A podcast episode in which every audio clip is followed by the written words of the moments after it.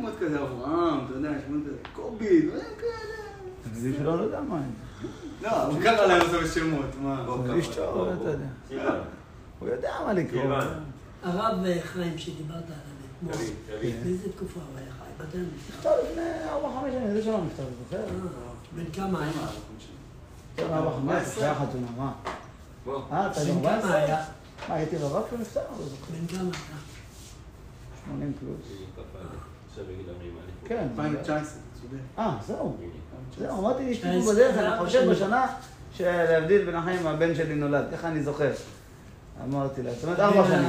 יעקב. כן, ארבע שנים, בדיוק. ובין כמה היה? שמונים ו... שמונים וארבע. אני חושב שהיה לי בראש ככה. אז זאת אומרת... שבט מוסר הוא הסבא של הסבא? הוא טוניסאי? חמישים שנה אחורה. אה, הוא טוניסאי. גם השבט מוסר להזניר... לא, מה פתאום? חלבי. סלוניקי, לא, מיוון. מיוון, סלוניקי, אבל כבר הסבא שלו עלה לארץ. רבי יהודה... לא, הם עלו לארץ הרבה לפני השואה. הסבא שלו עלה לארץ, לתל אביב, לפני... מאה שנה. בטח. יש, ראיתי בספר קונטרס היחיילי, כותב שמה... זה נדפס בשנת תרפ"ח בערך, פחות או יותר. זאת אומרת, יש לזה קרוב למאה שנה לספר קונטרס החיילי, והוא כותב שמה, סיפר לי ידידנו, הרבי יהודה, כהן פרחיה, זה הסבא שלו, אבא של רבי עזרא, שהוא אמר, הוא היה מתושבי סלוניקי לפני ארבעים חמישים שנה, והוא אומר, הוא זוכר כשהיו בסלוניקי, לפני שהוא עלה לארץ, היו עושים שם, דיבר שם משהו על חנוכת בית לסוחר, כי הוא אמר, בירושלים לא נוהגים. והוא אמר לי שכן היו עושים, אחר כך אמר גם חכמי בית אל אמרו שבעבר היו עושים ואחר כך לאט נשכח. תשעים וחמישה אחוז מהם אמרו משהו. כן, כן, אלו סלוניקי נכחדה בשואה כמעט, כמעט ממש, נשארו מאת המספר, לא מכירים אותם. אבל אלה שהם עלו לארץ לפני, היו ביפו. יש לו קשר. הוא בזמן השואה היו בארץ, הוא חלם שאליהו הנביא בא אליו בלילה, אמר לו לארץ השואה לא תגיע. אז הם פחדו מאוד בארץ מה שיהיה. כן, דיברו שיגיעו לארץ, רומל היה ממש פה, מצרים, תכף היה מגיע. והיה את המלחמה וקרב אל עלמין, ששם הם נפלו. אז הוא, אז הוא דיבר, אז הוא ככה בא אליו אליהו הנביא, כשהוא היה ילד קטן, לפי זה הוא היה בן כמה, בן עשר אולי, פחות מגזר. אז הוא בא לאבא שלו בבוקר, אמר לו, כך וכך, אמר לי, אמר לו, לא, תדאג, התקן גם אותי. היו, אמרתי, היו רגילים וגילי אליהו אצלם, האבא והסבא, כולם. הוא היה לו קשר לישיבת ישראל החמי? לא ידוע לי, לא ידוע לי. ראיתי באחד על הספר שלו, הספר של הסיפורים עליו. הם נשארים ספרדים. כל יהדות סלוניקי זה כולם מגירוש ספרד. מגירוש ספרד התיישבו בסלוניקי, הקימו ישיבות גדולות. כל ה-שלוש מאות ארבע מאות שנה האחרונים, גדולי התורה שהיו אצל הספרדים, התרכזו בעיקר בסלוניקי ובטורקיה. בעיקר. היו עוד מקומות, במרוקה, בתוניס, אבל גדולי התורה, שוטים, שאלות תשובות, שכולם היו שואלים אותם שאלות. טורקיה עד לא מזמן השתלטה, היא שולטת בה. אז נכון, לכן, לכן מסלוניקי לקושטה ולאזמיר, היו כל הזמן נוסעים מפה לשם, יש שכאלה למדו בישיבה פה והלכו לשם. גם הוא, המשפחה הזאת שאני אומר עם סלוניקי, זה מה שאני יודע ב-מאתיים וחמישים שנה האחרונות, אבל הם משבט מוסר, רבי אליהו הכהן האיתמרי, זה באזמיר בכלל, היה בטורקיה. כנראה אחר כך הם עברו ל... לא קשור לרבי חלפון, לכהן, וזה... איפה, לא קרה, איפה הבאת, לא? אבל למשפחה, הכהנים איזה... בסדר, כן, עד אהרון הכהן, אבל לא ידוע לנו על קשר אחר, לא. הם חכמי סלוניקי, שקודם לכן היו בטורקיה. הבית של סבא שלי. אבל סבא שלי מצד האבא... איפה? בטוניס, כן. סבא שלי מצד האבא, כשהוא עלה לארץ... אה, זה מחלב. מטורקיה, כן, חלב גבול טורקיה, איפה, הוא לא בדיוק היה בחלב, היה... מחוז, שחלב כבר הטורקים כבשו אותו, הוא נחשב יליד טורקיה, אבל, אבל זה כמו חלב, השפה והמנהגים והאוכל, הכל כמו החלב, לא כמו הטורקים. כי זה מחוז קילז, צמוד לסוריה. אז הוא, כשהוא עלה לארץ, בתור ילד, הם היו בתל אביב, הוא אמר לי, היינו מתפעלים בית כנסת אליהו הנביא. הוא אמר לי, בתור ילד אני זוכר אותם, את משפחת, זוכר, הוא אומר לי, את החלבן הוא פחות זוכר, את החכם עזרא, הוא אמר לי, ודאי, תמיד היינו. עזרא זה אבא של החלבן, כל בני המשפחה, ותמיד היו שם רבנים באים להתארח אצלו וזה, הוא זוכר את זה. כן. הוא מספר, לפעמים הוא מספר עליו, וזה פתאום הוא בוחק את זה, כמו משהו. לא עשו בעיות ליהודים בכלל, הם עשו. כן, סבא של... אבא של סבתא שלי, סבא רבא שלי, היה רב שם בחלב, היה גם שוחט ומוהל, רבי אליהו דבח. והוא, הסורים שם, אחרי קום המדינה רדפו, אחרי קום המדינה, לפני, בסדר, אחרי קום המדינה רדפו אותם, נתנו לו מכות, שמו אותו בכלא וזה, ובסוף הם ברחו משם, ברחו ממש, הם בגדים לעורם, לא השאירו את הכל שם וברחו. הם עלו, חושב, בשנת חמישים ושתיים, כאילו, לא, אולי קצת אחרי אפילו, חמישים וארבע. בתוניס, אבא שלי למשל, עשר שנים, חצי ממה שהוא צריך להוציא, חצי למדינה. אז לא, שם הם ברחו, לא, שם שום דבר. הם ברחו, לא, לפחות זה טוב. יותר לנו חמישים וארבע עלינו. כן, אז... טוב, שאלה קטנה, קוסקוס. אני ראיתי שצריך לברך רק על הקוסקוס. אם אתה אוכל הכל עם הקוסקוס, לא אוכל דבר בפני עצמו ממש. אם אני כן לוקח... לא, נגיעה של ביס כן, אבל אם אתה לא משאיר את העוף לסוף, זאת אומרת, אתה לא אוכל את העוף. אני כזה, אני משאיר. אז תאכל את תורך עליו, שהכל מההתחלה. אז אני אברך על הכל, כל כמה נפרד, לא? זה לא נכון. קוסקוס זה מזרח. זה לא נכון, כי זה עיקר וטפל. זה לא... זה אורז, יש עוד מחלוקות, קוסקוס זה יותר פשוט, כי זה מין דגן. אבל אני לוקח גם את ה... כל ב... נגיד, לוקח... מהקוסקוס לוקח גם אחרי זה פלפל. בסדר, ודאי הוא בא להלה. הפלפל שמצד, לא, לא מתבשל, לפני עצמו, המשיח, אבל ודאי שהוא בא להתאים את הקוסקוס. למה שאתה נפתור הכל? למה שאתה נפתור הכל? המזונות, פתר לך גם את המשיח, למה לא? מה המשיח בא? מה המטרה שלו? לא צריך לברך האדמה? לא צריך, זה הכל ביחד, למה לברך האדמה? המשיר הזה, בשביל מה הוא בא? אתה יכול אותו לבד? הוא בא להתאים לך את האוכל. בסדר, אבל זה מין דגן. אז גם מים זה לא חשוב. מים זה מחלוקת באמת, מים זה מחלוקת. ועד מרן הרב עובדיה שמים כן מברכים באכילה של קוסקוס. ואילו, מורנו הרב רבי חלפון ועוד רבי משה סיטרוג וכמה דור הקודם, העידו שלא מברכים. אמרו, לא, קוסקוס זה נחשב מאכל שגורר את השתייה כמו לחם. ולכן דעתם שלא ברך. ראש הישיבה דעתו לברך לפני. אומרים, לא, לא, אל תברך, ספק ברכות להקל. אז לכן זה דומה, נכון זה לא לחם, אבל עדיין זה מין דגן חשוב ש... שהכל תפל אליו. אם אתה משאיר את חתיכת בשר חשובה, חתיכת עוף חשובה לסוף האוכל ואוכל אותם, אז פה אתה בבעיה, אז לכן באמת עדיף ברך את זה בהתחלה. כי אם אתה תאכל גם ביחד וגם תאכל מזה בסוף, אתה בבעיה, אם לברך או לא. אז כאילו יצאת שבאחד בלי ברכה. הוא התחיל להיות תפל, ובסוף התפל נהיה עיקר, כי הוא נשאר כמות חשובה לבסוף. ולכן זה נהיה, ולכן זה נמצא מחלוקת הפוסקים לברך או לא. אז אם אתה יודע שאתה רכיחה כך, התחלה תברך עליו. אם פתאום גם מזמן לך, נגמר עכשיו הקוסקוס. אתה לא רוצה להוסיף עוד, נשאר לך איזה דלעת, אתה אוכל אותה, נשאר לך דפוח אדמה, אתה אוכל אותה ככה. לא כזה פוסקים, דבר שהיה עיקר וטפל בתחילתו, ונשאר לך, נגמר לך העיקר ונשאר הטפל לבד, זה מחלוקת באחרונים, האם לברך על הטפל במקרה כזה, או שהעיקר פתר לך את הכל. אם זה ממש שארית, לא לברך. לא לברך. סבל. אבל אם זה באמת דבר חשוב לכשעצמו, כמו עוד איזה, מזגת לך עוד מרק עם ירקות והכל, ובלי קוסקוס כבר סברת, רק אתה מוסיף לך עוד ירקות מזיגה נוספת, אז נראה שכן לברך. זה גם מרק על המחיה. אה? מרק על המחיה. נכון, נכון. אבל שוב, אם ברכת בסוף, אז גם צריך לפשר. כן. נראה את העלונים של הרב מצליח. אה, אני מקבל אותם. לא, נראה אותו בא, נכנס לאתר לפני. למה? במייל אתה לא מקבל אותם? לא, שולחים בכללי כיסא רחמים. אז אני נכנס, אני רואה הכל. לא, אני מקבל אותם למייל. חבל על הזמן. דבר איתך על בפלה של אלית ועל בפלה של שטראו, זה מסדר לך הכל. היה לפני כמה שבועות דיבר אחד ברכות, היה שם כמה דברים ש... אני חושבת עוד כשזה לא היה הוא, שזה היה הבן שלו, תסתכל. הבן שלו, חבר, למדנו יחד, כל השם. רבי יצחק. גם בתלמוד תורה, גם בישיבה. אני חושב שהשיעור הזה בכל ברכות, כי מדובר זה כשאבא שלו היה בחוץ לארץ ועוד דבר. טוב, בואו נעשה, נשאר לנו שתיים, שלוש שורות אחרונות, לא, קצת יותר משתיים, שלוש, בעמוד קוף א', אז אומר פה מרן הבית יוסף, מה שכתב רבנו שמותר להיכנס בציצית לבית הכיסא, הנידון שלנו עכשיו, האם דיברנו כל הסימן הזה, כף א' עוסק בדיני הביזוי של הבגד של הציצית, האם מותר להשתמש בו או לא, אז למעשה ראינו שהעיקר הדין שלא משתמשים כל עוד שהוא במצוותו. השאלה היא, האם מותר להיכנס עם הציצית לבית הכיסא, עם הטלית עליו, טלית גדול, טלית קטן. אז באמת כותב פה מרן שגם הרמב"ם וגם רבנו ירוחם וגם נימוקי יוסף וגם הגאונים כתבו שמותר להיכנס בציצית לבית הכיסא. מה הראיה? הביאה נימוקי יוסף ראיה לדבר. מדאמרינן לפרק התחילת, רב יהודה היה מברך כל צפרה לדעטף בציצית. פשוט כסבר, כל זמן שמניחה מברך עליה. המראה אומרת, רב יהודה היה מברך כל בוקר לדעטף בציצית, כן, מסיים את הטור קודם.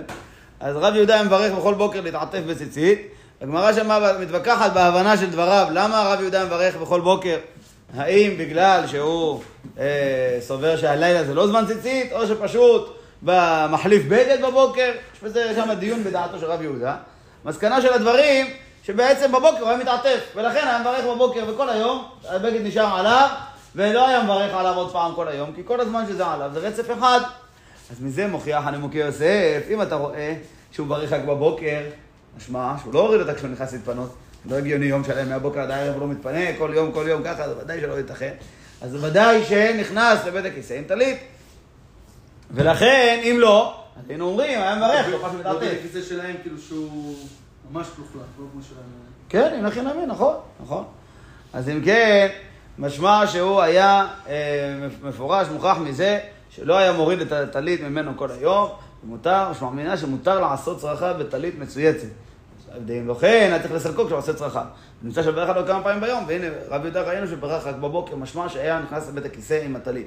ומה שכתב רבנו בסימן ח' שם בדין, אדם שפשט הבגד ואחר כך לבש אותו שוב, אז שם הטור כותב כגון, שהוא מוריד אותו שלהיכנס לבית הכיסא. משמע כאילו שצריך להוריד. אומר לא, הכוונה היא, אם הוא לא, הוא מוריד כי זה בגד כזה ש... לא יוכל להיכנס איתו, זה יפריע לו שמה, יכול להתלכלך, וכדומה, לכן הוא מוריד אותו. אבל זה לא שמן הדין צריך להוריד אותו, אלא שמה זה רק דוגמה של מציאות, שיש בן אדם שמוריד אותו לפני שהוא נכנס לבית הכיסא. באמת, המסקנה פה של הדברים שמותר להיכנס עם ציצית לבית הכיסא, באחרונים נראה שהציצית שלנו היום, כיוון שהיא בגד של מצווה, תליד גדול, אז לכן יותר מדקדקים בזה, מצד החומרה, מצד הידור, נראה את זה אחר כך במשנה ברורה. מסיים הר"ן, כתב הר"ן, בפרק כל הכלים בשם הרב"ד, לטליתות של מצווה אדם בודל מהם, בודל, פורש מהם, ואינו רוצה לקנח עצמו בהם, ולא לייחד אותם לתשמיש המגונה, אלא הוא זורקן והם קלים מעליהם. בלים והולכים. זאת אומרת, אומר הר"ן בשם הרב"ד, אפילו שאמרנו קודם, למדנו, שהדין שכל עוד שהבגד משמש למצווה, אסור להשתמש בו לתשמישים אחרים. אבל ברגע שסיים את המצווה שלו, זורקים אותו, או לא צריך אפילו גניזה מן הדין, אז אם כן לכאורה היה מותר גם לעשות אותו סחבה, לעשות ממנו סמרטוט, לנקות דברים איתו, יש לך בגד ככה שהוא בלוי, מה הבעיה לעשות ממנו סמרטוטים? אומר לו, תליתות של מצווה, אדם בודל מהם, ואינו רוצה לקנח עצמו בהם. הם קדושים, לא? אז זהו, אין בהם קדושה. אמרנו, יש הבדל בין תשמישי קדושה, שזה כמו תפילין וכדומה, שיש בהם כתב, של דברי תורה, של שם השם, לבין תשמישי מצווה, שאז בזמן מצוותם הם קדושים, יש להם מצווה, יש להם אה, אה, הוקצה למצוותם, אבל שנגמרה המצווה שלהם, הם אין בהם כבר מצווה כמו הסכך, אתה זורק אותו לגניזה, או, זה הנקודה, הסכך אתה זורק לגניזה, לא, אבל מצד שני אתה לא דורך עליו, מבין? זה משהו באמצע, לזרוק אותו לפח אפשר, לזרוק אותו, כן, אבל לעשות תשמיש בזוי, לא, זה ההגדרה של הדברים פה. יש באמת כאלה שהבינו, יש בזה מחלוקת באחרונים, איך להבין את הדברים. האם יש חילוק בין הציציות לבין הטלית? נגיד שהציצית והטלית שונים. כן, הבגד והחוטים. הציצית, בסעיף א' דיברנו על ציצית, ובהם אמרנו שאחרי שנגמרו אפשר לעשות בהם מה שרוצים, ככה יש כאלה שרוצים לומר, ואילו הטלית יותר חמורה, שלא לעשות בהם תשמיש מגונה. אבל ההסכמה של הפוסקים היא לא לפי השיטה הזאת, אלא אין הבדל. עד רבה יש מי שאומר שהציצית יותר קדושה מהטלית.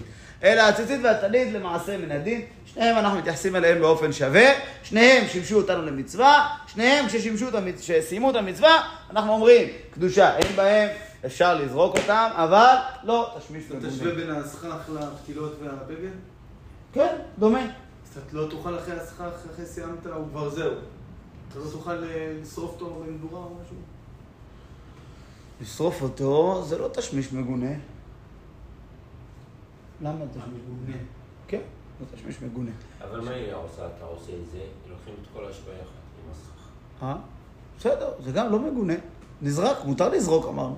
זה לא מגונה. מגונה זה אומר לקחת אותו, להשתמש בו.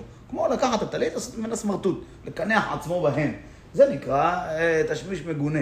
אבל לזרוק אותו לפח וכל ההשפעה ביחד, אין בזה איסור. אומר, וגם לא לייחד אותם לתשמיש המגונה, אלא הוא זורקן והם קלים. זורק אותם והם קלים מעליהם. אתה לא ת, ת, תמשיך להשתמש בהם תשמישים אחרים שהם לא רואים. כתוב בכל בו שנהגו שלא לשכב בטלית שיש בו ציצית. אני אומר, הכל בו נוהגים לא לישון, זה לא דרך ארץ, לישון ככה עם בגד שיש בו ציצית. גם נהגו שלא תחבסנו גויה. נוהגים שלא לתת אותו לגויה לחבס, רק יהודים יחבסו אותו. וכל זה אומר, הכל בו כדי שלא יהיו מצוות בזויות עליו. עד כאן לשונו, וכן כתוב בספר אורחות חיים, בשם הרב רבנו אשר. מסתם מה שזה לא רבנו אשר שאנחנו מכירים, הראש הרגיל, אלא רבנו אשר מילוני, ככה בדרך כלל אורחות חיים מביא ממנו. אבל מרן מסיים על זה, ולא ראינו ולא שמענו מי שהקפיד בזה מעולם. מרן כותב, לא ראינו, עד רבה יושנים עם תלית, עם תלית קטן יושנים איתה, עד רבה לפי הסוד יש בזה עניין, רבנו ארי אומר, לישון בלילה עם תלית, אפילו שלא בטוח מקיים בזה מצווה, אבל זה שומר עליך ומגן עליך, ולכן... בזמן תשמיש, בזמן תשמיש הוא לא... כן, אני זוכר שראיתי דבר כזה, ולפני כמה חיפשתי ולא מצאתי את זה. איפה אתה זוכר, נמצא דבר כזה, להתחפש? חידה אולי? פתחתי פה בכף החיים, בזה לא ראיתי פה. חפש אולי ברש מם, אני גם זוכר כך. ולא, אולי ברש מם... בסידור? אה? בסידור שיש מצליח? לא, אני שמע הלכות כאלה. אולי ברש מם, בכף החיים. יש הרבה ראיתי תמונה של הרב שטרן. אני חושב זה רק בתשעה באב. כתוב שמה, עד גיל מאה, היושב ברצפה. על הרצפה. תשעה באב? כנראה. ובתשעה באב רואים אותו מעל מאה, עם טלית, יושן עם ציצית, ובעלת על הראש. על הרצפה והקריץ? לא, לא, על מיטה. על מיטה. בגיל מאה, שקשה לו היה לישון ברצפה, היה יושן על המיטה, שם בעלת על הראש. בעלת מתחת הראש. טוב, כתוב לשים אבן, מנהג טוב לשים אבן מתחת הכרית. בעלת על יושן ככה, עם ציצית. כתוב שכתוב ששמים אבן מתחת הכרית, אבל אתה אומר, הוא הוריד את הכרית. לא מתחת הכרית. הוא השאיר רק את הבלטה. הוא שם את הבלטה, רק כרית שם בלטה. זוכר, היה שנה אחת שניסיתי וזה אין, כאב לי הראש, לא הצלחתי לרדת. אי אפשר. אי אפשר. מה, זה שונה על מה? רק בלטה, במקום כרית. מתחת הכרית זה בסדר, כולנו יכולים לעשות. אבל במקום כרית, אפילו שאמרתי, זה ישר, זה לא חד או משהו. לא, היה לי כאב ראש, לא הצלחתי. זה מעניין, זה משהו ישן ככה. בלטות, למה אתה בדלת, תופס שם בלטת בדלת? הקרשטיין, של הרחוב כאילו, של הפיתוח. יש שרה מסודרת, אתה אומר זה כמו כרית, אבל מה, אי אפשר. מתחת הכרית אפשר לעשות. אנחנו ישנים בצבא עם הנשק, מהתחת לזה, וכבר התרגלנו. שזה הכרית, הנשק, או שזה מתחת? מתחת הסק"ש. אז יש שם... אתה מרגיש, אתה מרגיש את הנשק, מרגיש אותו, אבל כשאתה עושה הזמן. למה, למה, אתה חוטי כאילו? כן, שלא... אפשר גם... למה לא עליך? לא נוח. אה? יותר נוח מתחת הראש? ומתחת הראש משהו יכול לקחת, לא? לא, לא, ראש, הרמת, טוב, זה נמצא מתחת לקרית. היום המפקדים בכוונה לפעמים נכנסים, נצאים לקחת, וזה, נצאים... לראות את העירנים, את כל העירנים. נו, ואם מישהו שלף כבר, כמה אתה תתעורר ותצליח לתפוס את זה? אם מישהו נכנס ושולף את זה, זה לא כזה אמור להיות תחותי. אבל יש שומר לו. יש שומר לו, אסור לישון כולם ביחד, לא? כן. טוב. אז מרן כתב, לא ראינו ולא שמענו מי שהקפיד בזה מעולם, משמע שזה גם על שלא תחבסנו גויה, משמע גם כן שלא ראינו ולא שמענו מי שהקפיד בזה מעולם. טוב, סיימנו סימן כ"א, בואו נרוץ ללמוד אותו בשולחן ערוך, שנבואה, נחזרים שכבר.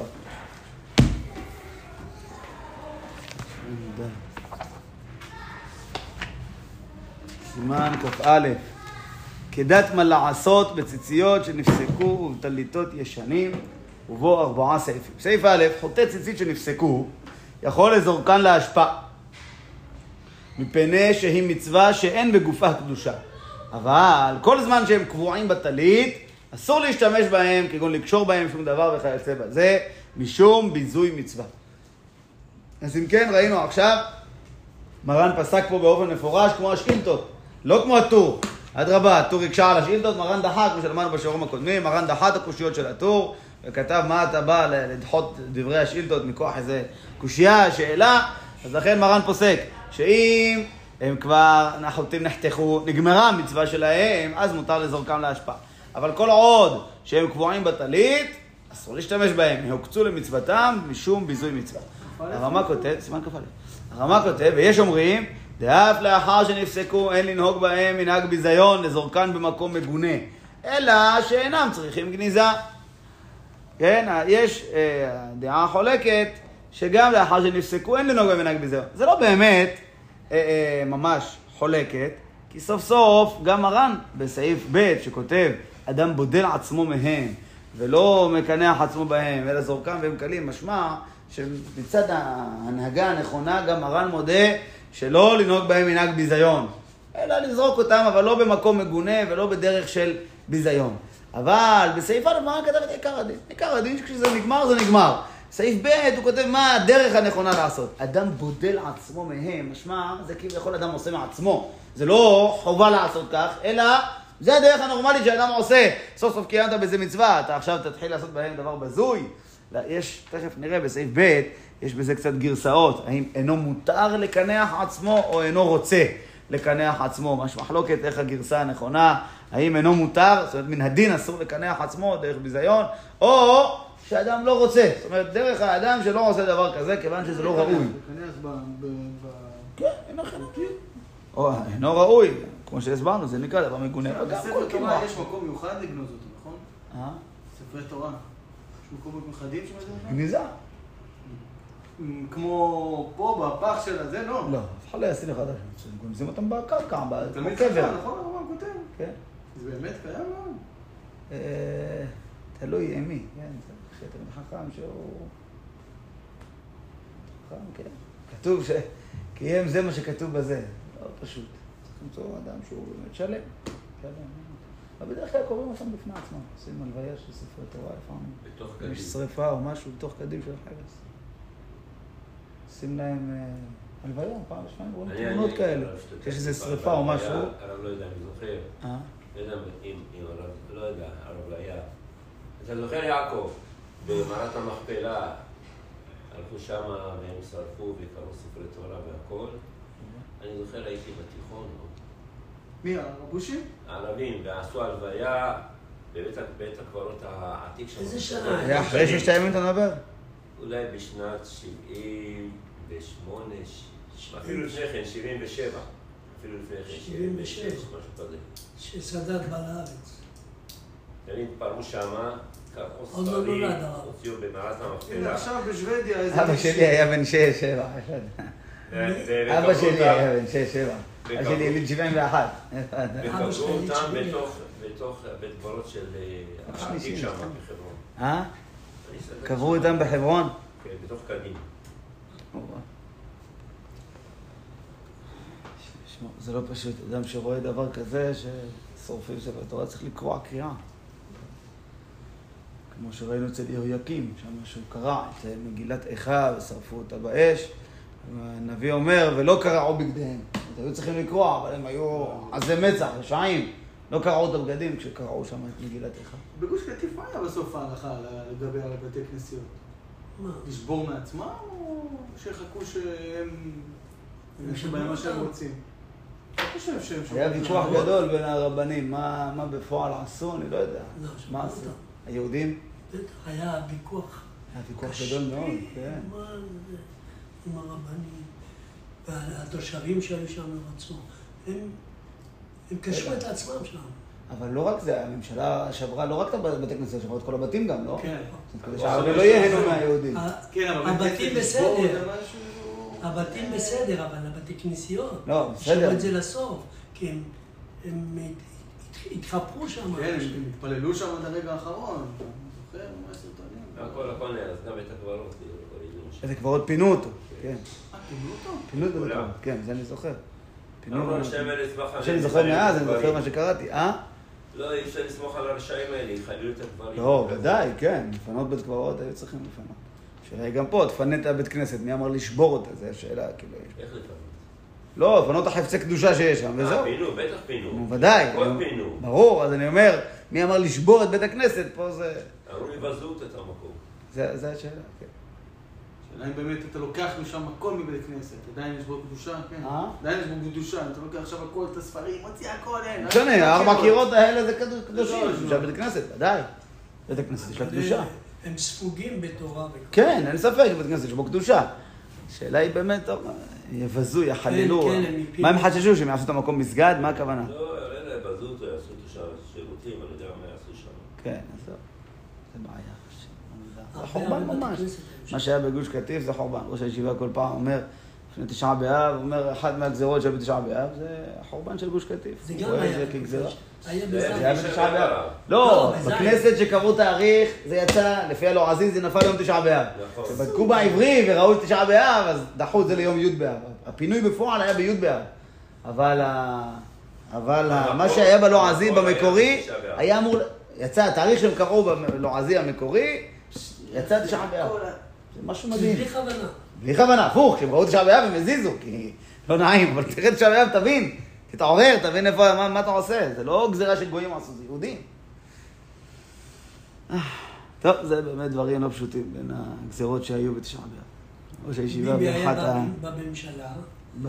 יומיים אחרי זה שעשו את הכל, הוא התפטר מהממשלה, עכשיו שמונה עשרה... לא, אלפיים ושלוש היה... היה שר אוצר, לא? אלפיים ושלוש היה שר אוצר. נו, זה... זה היה אלפיים וחמש. חמש. נו, הוא לא היה שר אוצר. הוא לא היה שר אוצר, לא יודע מה. אבל יומיים אחרי התפטר, היום הוא אומר שהוא לא היה שם, הוא היה באופוזיציה שם. אבל אנחנו זוכרים טוב. מה זוכרים? שהוא היה בפועל? היה בממשלה, היה חבר ממשלה. הצביע? הצביע. ביבי היה בממשלה. הצביע בעד ההתנתקות. כן. לא נמנע אפילו. ויומיים אחרי זה הוא התפטר. לא נמנע אפילו. לא, לא נמנע אפילו. והיום הוא אומר, הייתי באופוזיציה שם, באותה תקופה. מה, הוא שכולם משוחקים מהר? מה, הכל כתוב היום, הכל מתואר. אבל אתה לא יכול... באמת, זה לא נשמע. בסדר, כן. השם יעזור, לא פשוט. ראש הישיבה כותב,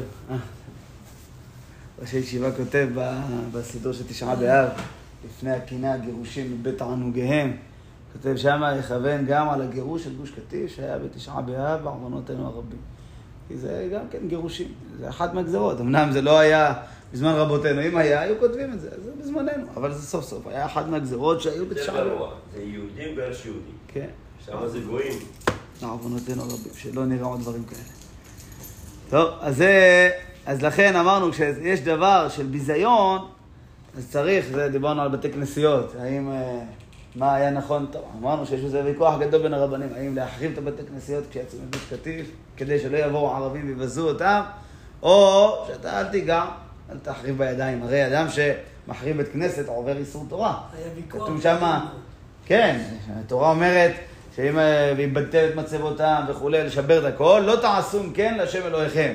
רבותינו למדו, הכוונה היא שאם אדם נוטץ אבן, אפילו משהו קטן, אתה יודע, משבור את הקיר בבית כנסת, שבור משהו קטן, לשם השחטה, לא לשם תיקון, לא בשביל לקדוח כדי לתלות ספרייה חדשה או משהו, אלא דרך השחטה, תכוון ככה בדרך עצבים, זה נותן פטיש בקיר של בית כנסת, שבר, עבר לדאורייתא, עשה איסור מן התורה, לא תעשון כן לשם אלוהיכם. לפני כן כתוב לשבור את המצבות של הגויים, שזה של עבודה זרה, ולא תעשון כן לשם אלוהיכם. אז לכן יש פה שיקול, אתה מצד אחד אתה שובר, זה נקרא שבירה דרך השחטה, אלא אתה שובר כדי שלא יבזו את זה גויים.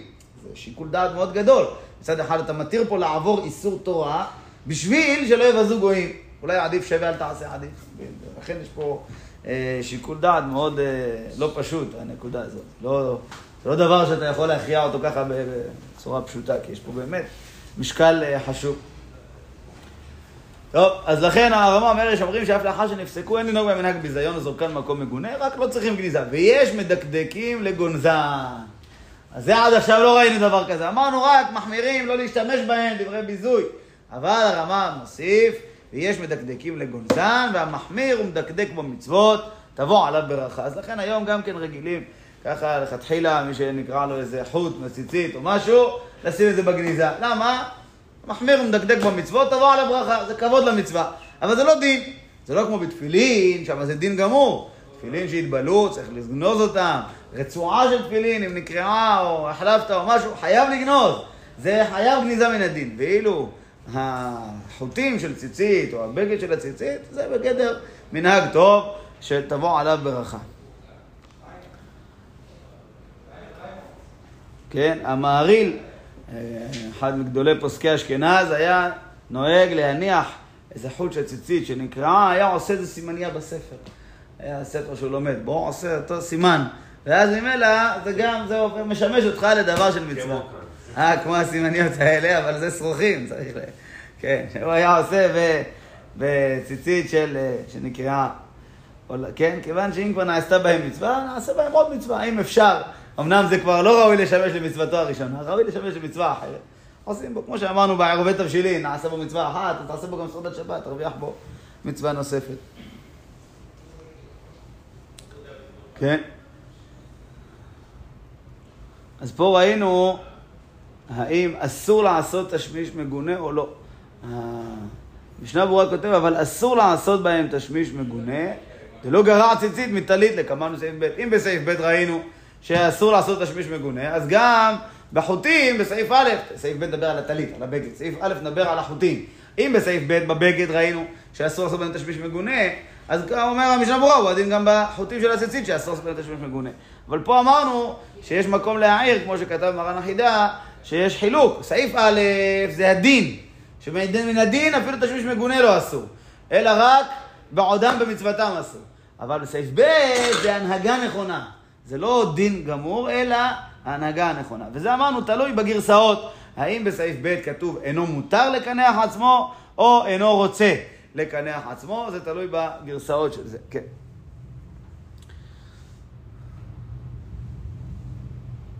אומר המשנה ברורה, גם שופר, אפילו לאחר עוד שנה, או לולב ישן, כל עוד שעדיין יכולים לשמש למצווה, אפילו שנגמר הזמן של המצווה, אבל הם ראויים עדיין למצוותם, אז עדיין יש בהם אה, את האיסור הראשון שלא להשתמש בהם תשמיש אחר. מעניין, אני אומר, המשנה ברורה, לולב ישן, אם עומד להשתמש בו לשנה הבאה, עד כדי כך, אלף פעמים, היה להם מצבים כאלה שאין להם ארבעת המינים, היו שומרים לולב משנה לשנה, אולי שומרים אותו, אבל יבש. לא היה להם חום כל כך. לא היה להם חום כמו אצלנו. לא מקפיא. לא מקפיא, אבל היה מזה גם יש שם. נגיד אפילו במקפיא. מה הבעיה? המקפיא לא ישמור על הלולב? שנה שלמה.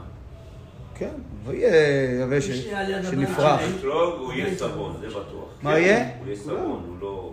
לא, בפסח צריך לעשות איתו. שאתה תשאיר אותה בזמן, הוא ימעף לך, הוא לא... ספוגי? שנה שלמה. לא יודע, אני שמרתי פעם את האצרוג כמה, חצי שנה במקרר, יפה מאוד. זה שנה שלמה? לא, חצי שנה.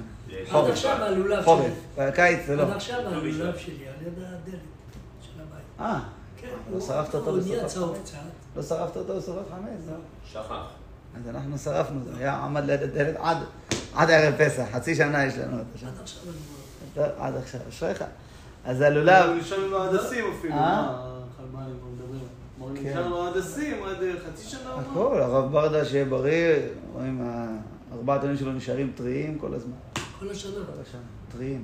טריים? האתרוג בערב סוכות. כן, האתרוג בערב סוכות נראה כמו האתרוג שעכשיו קנית אותו. לא שני הוא נהיה קטן. כן. הוא אמר שצריך... איפה הוא שומע אותו? אני אחת ככה, אפילו לא במים. הוא אמר, הכל תלוי, הוא אמר, פעם שלך שמעתי שיעור ממנו, הוא אמר, שואלים איך זה שנשאר טרי, הוא אמר, מה זאת אומרת, צריך לדעת איך לנענע, ואתה מנענע, צריך שהלולה וההדסים, הערבות, הכל ייגע ממש בלב, לא באוויר, יתקרב, צריך שזה ייגע ממש, זה כמו תקע ושקע, אם לא נגע, לא חיבור, אחר כך השבוע ראיתי גם החלבן, כתב ככה בדיוק, הוא חייב להקפיד שזה ייגע, אם זה לא ייגע, לא עשית כלום, ככה. שניהם אמרו את הדבר. גד בלב? זה דברים שלא כתובים, אה? בלב? כן. אנחנו ברדה אמר, זה כמו תקע ושקע. אם לא נגע, לא זה. אבל לא נגע. אני עשיתי את נגע, ולא נשאר טרי. צריך, חוץ משהיגע, צריך עוד דברים. טוב, הכל פנים, ככה נשאר לו טרי, לא מחליף כל החג, וגם אחר כך נשאר טרי. אז הוא אומר פה, לולב ישן, אם עומדים עדיין למצווה לשנה הבאה, אסור להשתמש בהם. הגמרא בסוכה אומרת שיש, היו כאלה שהיו מורישים את הלולבים לבני ביניהם. הנכדים משתמשים בלולב של הסבא. אז זה... הוא נהיה צהוב. אה? כן, אז אולי היו שומרים אותו, עוטפים אותו אולי, זה קצת מים, אולי ישים אותו במים. כן, אולי באמת, אם אדם ישים אותו במים קצת, אולי יישאר טרי כל הזמן, כל פעם תחליף לו את המים. אבל כרוש יהיה, כרוש המושל. לא, למטה, מתחת, לה... תשאיר לו ארבעה טפחים מחוץ למים. וינק, העיקר שיהיה לו יניקה. לבדוק. אמרו שהוא שומר על הבית, אז... כן, יש בזה שמירה. כן, כן, זה טוב, זה טוב לשים אותו שם, שיראה אותו כל הזמן. כן, לראות אותו זה דבר טוב. את הערבות שומרים על המים, נכון? כן, כן.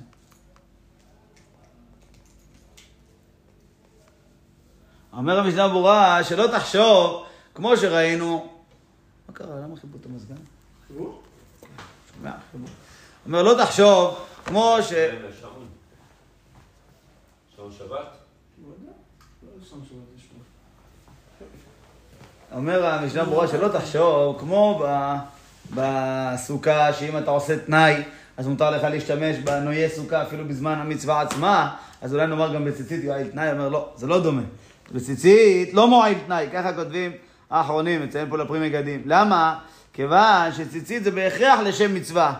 אז הוא מברך עליהם, להתעטף. אז זה לא כמו נויי סוכה, שזהו יכול מראש לעשות תנאי שאני בודל מהם. כן, זה דומה לסוכה עצמה, לא לנויי סוכה. לכן לא יכול, לא יעזור תנאי, אלא כל עוד שהוא משמש למצוותו, אסור להשתמש בו אפילו לדבר שהוא לא בזיון. כל עוד שהוא משמש למצוותו, אסור להשתמש בדבר מצווה בכלל. בין שכח, בין לולב, בין שופר, בין ציצית וכל דבר כזה. כן? פרי מגדים כותב, אפילו דופנות הסוכה, נכון שלא להשתמש בהם תשמיש מגונה. תשמיש מגונה, לא יודע, מעניין, לבנות מהם איזה אסלה, מה יכול להיות תשמיש מגונה? מהם מטאטא אולי, לקחת את הדופן, לעשה ממנה, נגיד... אה, לא, אתה לא איזה דופן יש לך, דיקט, או שיש לך אדם שיש לו דופן וילון כזה, יעשה ממנו סמרטוט. לקח איזה יריעת בד, מתח אותה טוב, שם אותה, זה היה הדופן שלו, אחר כך רוצה לעשות מזה סמרטוט, לא. מעניין, כי זה היה שימש למצווה. טוב, סעיף ב' סליטות של מצווה שבלו, אדם בודל עצמו מהם ואינו רוצה או אינו מותר, כמו שהסברנו גרסאות, לקנח עצמו בהם ולא לייחד אותם לתשמיש מגונה, אלא זורקן והם קלים. כן, המשנה ברורה אומר אדרבה, אינו מותר, זה הגרסה הנכונה. מציין לארצות החיים, למלבים. ומי שיראה, יפתח את המלבים בפנים, הוא מציין למרן החידה. מרן החידה כתב הפוך. מרן החידה כתב שהגרסה הנכונה זה אינו רוצה ולא אינו מותר. לא יודע, זה תמוה. אבל ראיתי, עירו את זה. על המלבים, זה דבר מעניין, הגאון מלבים. כתב דבר כזה בשם מרן החידה, ומרן החידה רעזבו כתב... לא קשור אליו. מלבים, הוא אשכנזי, הוא... לא קשור. ראו מכתבים, ראו ספרים, ראו... ספרים, מה, ודאי, מרן החידה היה לפני המלבים, הוא לא ראה ברכי יוסף, ודאי שראה, מרן החידה הדפיס ברכי יוסף בחייו, כמה עשרות שנים לפני שהוא נפטר, הוא הספיק להדפיס, אפילו מחזיק ברכה, כמה עשרות שנים אחרי ברכי יוסף. ברכי יוסף הראשון נדפס באזור תקוף מם, פחות או יותר. זאת אומרת, המלבים נפטר מאה שנה אחר כך, ודאי שראה ברכי יוסף. ספר שהיה מפורסם, שער התשובה מביא אותו כל הזמן, שער התשובה היה לפני המלבים. מה זה לפני? פחות או יותר אותו דור, אבל נפטר כמה עשרות שנים קודם, אז זה אומר שהמבוגר ממנו. כן, אז לכן, אז לכן המשנה ברורה תופס יותר אינו מותר, זה הגרסה שתופס יותר למעשה, לכן גם למעלה בסעיף קטן ג' ראינו שהמשנה ברורה כותב, אסור לעשות בהם תשמיש מגונה, כי הוא תופס את זה מן הדין, ואילו אנחנו, לפי מה שמרן החידה כותב, הגרסה יותר נכונה בדעת מרן זה אינו רוצה, ואז ממילא זה עניין של חומרה, של הנהגה נכונה ונצרכת, אבל לא דין גמור, זה החילוק פה בדברים. האין פרי מגדים, סעיף קטן ת' הוא כותב פה משנה ברורה, אין פרי מגדים שכתב שהאיש המצווה שנפסקו ציציותיו לא יעשה ממנו מכנסיים, שהוא בכלל תשמיש מגונה. כשאומר הפרי מגדים, אם יש לך טלית שהתבלטה, אתה רוצה לתפור ממנה איזה מכנסיים פנימיים, זה גם כן תשמיש מגונה. אני מתכוון למכנסיים הפנימיים, לא המכנסיים החיצוניים, כי היום אנחנו כולנו יש מכנס פנימי התחתון, ויש עליו את המכנסיים. אצלם הפוך, הבגד, המכנסיים זה כינוי לבגד הפנימי. לא היה להם תחתון, כאילו. זה התחתון שלהם, המכנסיים. הם היו ארוכים. יש להם, מי אמר? יש להם כמו איזה סמלה כזאת, ויש לו מתחת לזה, זה המכנסיים, באמת. פרי מגדים כותב את זה, פרי מגדים כבר לבוש שלו אירופאי. אז זה יכול להיות, שהוא מדבר אפילו מכנסיים שהם מעל התחתון. תסתכל על פרי מגדים. שאלה היא האם הפרי מגדים מדבר, שאומר לא לעשות מזה מכנסיים, הכוונה שלו, מכנסיים, כן, מכנסיים שלנו היום, או הוא מתכוון למכנס פנימי, שזה התחתון. זו השאלה שלי, האם הפרי מגדים שהוא אוסר... יש לו לבוש אירופאי, אז יש לו... לפי הלבוש המקורי שהיה תמיד, מכנסיים, כמו של הכהנים, יש לך כתונת, יש לך לפני מכנסיים, מה זה מכנסיים? זה כמו בגד התחתון שלנו היום. אמנם זה מכנסיים, זה עם קצת לרגליים גם. אבל זה בסדר. שנייה, המכנסיים שלהם, זה מה שנוגע באור? כן. של הכהנים? כן.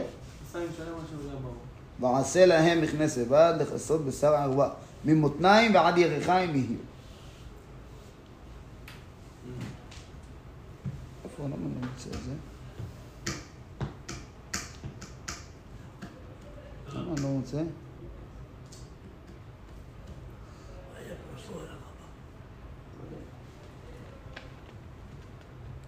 That's it.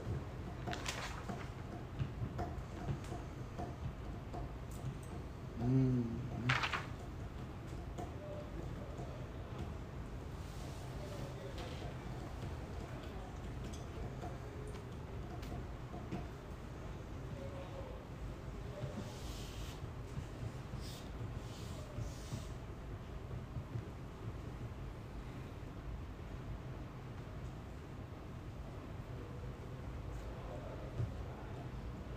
לא, לא כתב שום דבר, כתב תלוי שנפסקו ציציותיו, היא רשאי לעשות מכנסיים, יראה דלה יעריך למעבד כן, לא טוב לעשות כך, לתשמיש מגונה אסור, ואפילו מתנית קטן.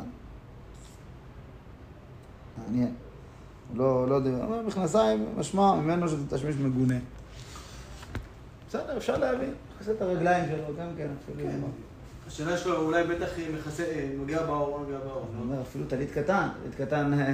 נמצא לך על פלג הגוף העליון, ברגע שהפכת אותו שיהיה על פלג הגוף התחתון, בלי שלמה, אם זה אין לך התחתון, אז זה מובן, אבל אם כשיש את הבגד התחתון, אז למה... יש משהו שמחסה כאילו בין... כן, אז זה לא על הערווה, אז למה שהוא יהיה נחשב בתשמיש מגונה, מה ההבדל בין... זה נוגע באור. ואם זה נוגע בבטן ובגב, זה שונה, מה, חייב שיהיה גופייה, הוא לא אמר דבר כזה. אבל מפה לפה ומפה למעלה, נראה לי זה...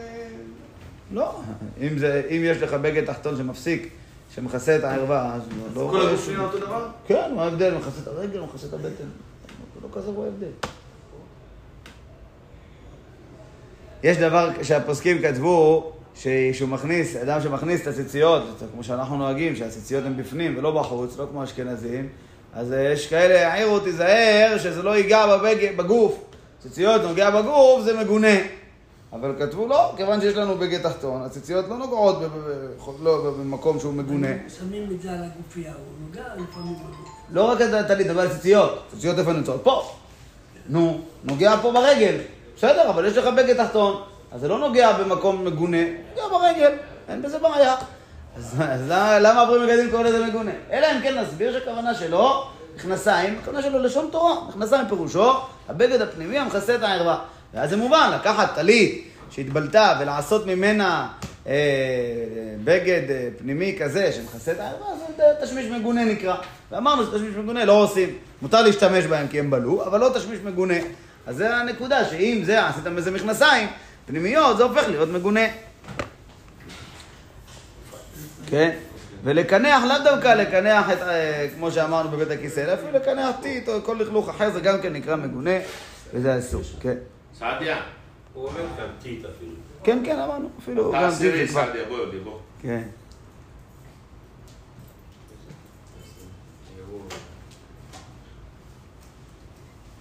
אבל אמרנו שברגע שהטלית או ציציות הם בלו, מותר לזורקם להשפעה, אבל לא לעשות בהם תשמיש מגונה.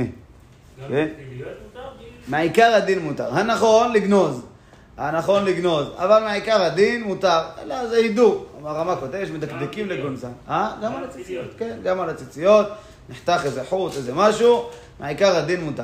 המשנה ברורה פה שכתב זורקן, רצונו לומר להשפעה, הוא בעצם עושה חילוק בין הציציות לבין הבגד של הטלית. הוא אומר, הבגד של הטלית אפשר לזרוק אותו להשפעה, ולחתחילה טוב לגנוז, אבל הציציות... לא, לזרוק כן, לא להשפעה, כי להשפעה זה כבר ביזיון, ככה אה, יוצא לפי הדברים של המשנה ברורה, אבל לפי מה שאנחנו הסברנו קודם, בשונה מהמשנה ברורה, שאין חילוק לדעת מרן בין ציציות לבין טלית, הבגד והחוטים הם אותו דין יש להם, אלא כל החילוק הוא מן הדין או מצד חומרה, אז ברגע שמותר אה, לזרוק, כוונה היא לזרוק, אבל לא, לתשמי, לא לדבר מגונה, בשביל ההשפעה שזה מגונה אפשר לומר, שדעת מרן זה יהיה בעייתי, ואז תשים את זה אולי בתוך שקית נפרדת. את הכל ביחד או שתפצל את זה נגיד? מה? שנקטיביות מהבגד. האמת, ברגע שלא התבלה, אלא רק אתה רוצה לחדש ואתה לוקח את הישן, זורק אותו, פה ודאי שצריך לגנוז, כי עדיין זה עומד למצוותו. הוא עדיין כשר, עדיין טוב. פה אנחנו מדברים, התבלה, התנחתך, נקרע הציציות, ואז כבר נגמר המצווה שלו, אבל שימש אותך למצווה, לכן אנחנו אומרים שצריך מן הדין, הוא מותר לזרוק אותו רק לא בדרך ביזיון, ומצד החומרה, נכון, לגנוז אותו. אבל כל עוד שהוא עדיין כשר ומשמש למצווה, אז אפילו מן הדין לא יהיה מותר לזרוק אותו, כיוון שהוא עדיין כשר ומשמש אותך למצווה. טוב, הדין האחרון, מותר להיכנס בציצית לבית הכיסא. אז פה אנחנו אמרנו שיש אה, חילוק בין בגד שאתה לובש אותו כל היום, לבין בגד של המצווה. היום אפשר לחלק, תלית קטן או תלית גדול. תלית קטן, אתה לובש אותו כל היום, הוא הופך להיות בגד, אחד מהבגדים שלך. אז ודאי שאתה נכנס לבית הכיסא, אתה לא צריך להוריד אותו. אבל כדאי שהציציות לא יהיו גלויות, הידור. שהציציות לא יהיו גלויות, שאתה נכנס לבית הכיסא, למשל בבית. אתה עכשיו הולך, נגיד, הורדת את החולצה, אתה נמצא רק עם תלית קטן עליך, ואתה נכנס רגע לשירותים, אז כדאי להוריד את התלית קטן, כדי שלא להיכנס איתה לבית הכיסא כשהיא גלויה. אבל זה רק הידור בעלמא, זה לא דין. אבל תלית גדול, כיוון שכל הייעוד שלו זה למצווה, עושים תורן בתפילה, לא הולך איתו כל היום, אז מהדרים שלא נכנסים איתו לבית הכיסא, אלא מורידים אותו. לא אסור. לא אסור, אבל מהדרים, ככה נכון לעשות, שלפני שנכנסים לבית הכיסא מורידים את התלית, כיוון שכל הייעוד של הבגד זה בגד של מצווה. אז לכן זה שונה מהתלית קטן, שזה בגד שמשמש אותך כל היום כולו. ברוך אדוני לעולם, אמן ואמן. מחר אני לא אוכל לבוא. יש מישהו ש... אה, כן, בעזרת השם. אז יופי, יש שיעור בעזרת השם גם מחר.